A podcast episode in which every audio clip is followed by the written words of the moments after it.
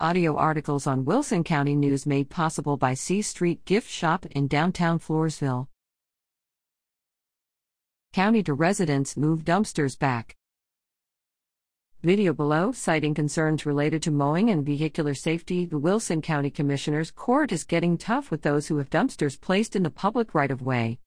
At their January 8 meeting, commissioners voted unanimously to amend the county's private improvements within the public right of way regulations.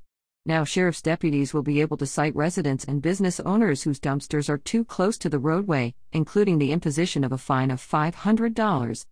County Judge Hank Whitman said the dumpster issue has been a consistent problem in subdivisions, particularly in Hilltop Ranch off FM 2579 in the northwest part of the county. You can't mow around them, he said. The judge also expressed concern over liability if someone should strike one of the dumpsters with a vehicle. Frontier Waste Solutions and Tiger Sanitation both have said they would move their dumpsters further into their customers' properties, Whitman said. Assistant County Attorney Evelyn Huron will help to craft the verbiage of the amendment, which also will include provisions allowing the county to impound dumpsters being used by those who refuse to move them after being warned. Also during the meeting, the commissioners voted to allow deputies from the Wilson County Sheriff's Office to use their county issued vehicles for off duty work such as providing security within the county.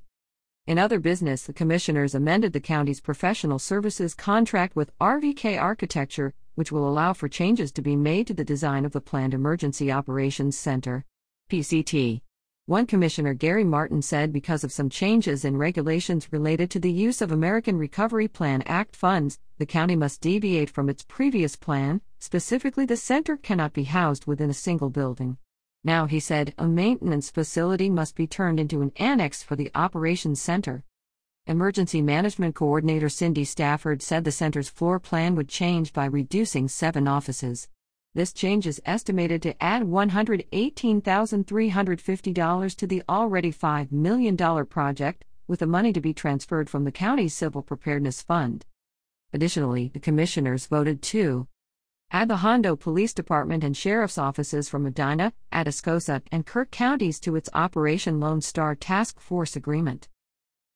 Appoint a seven member steering committee to assist with the improvement planning of the Wilson County Expo and Community Center, formerly the Wilson County Show Barn. Members will be named at a future meeting. Leaves at WCNOnline.com.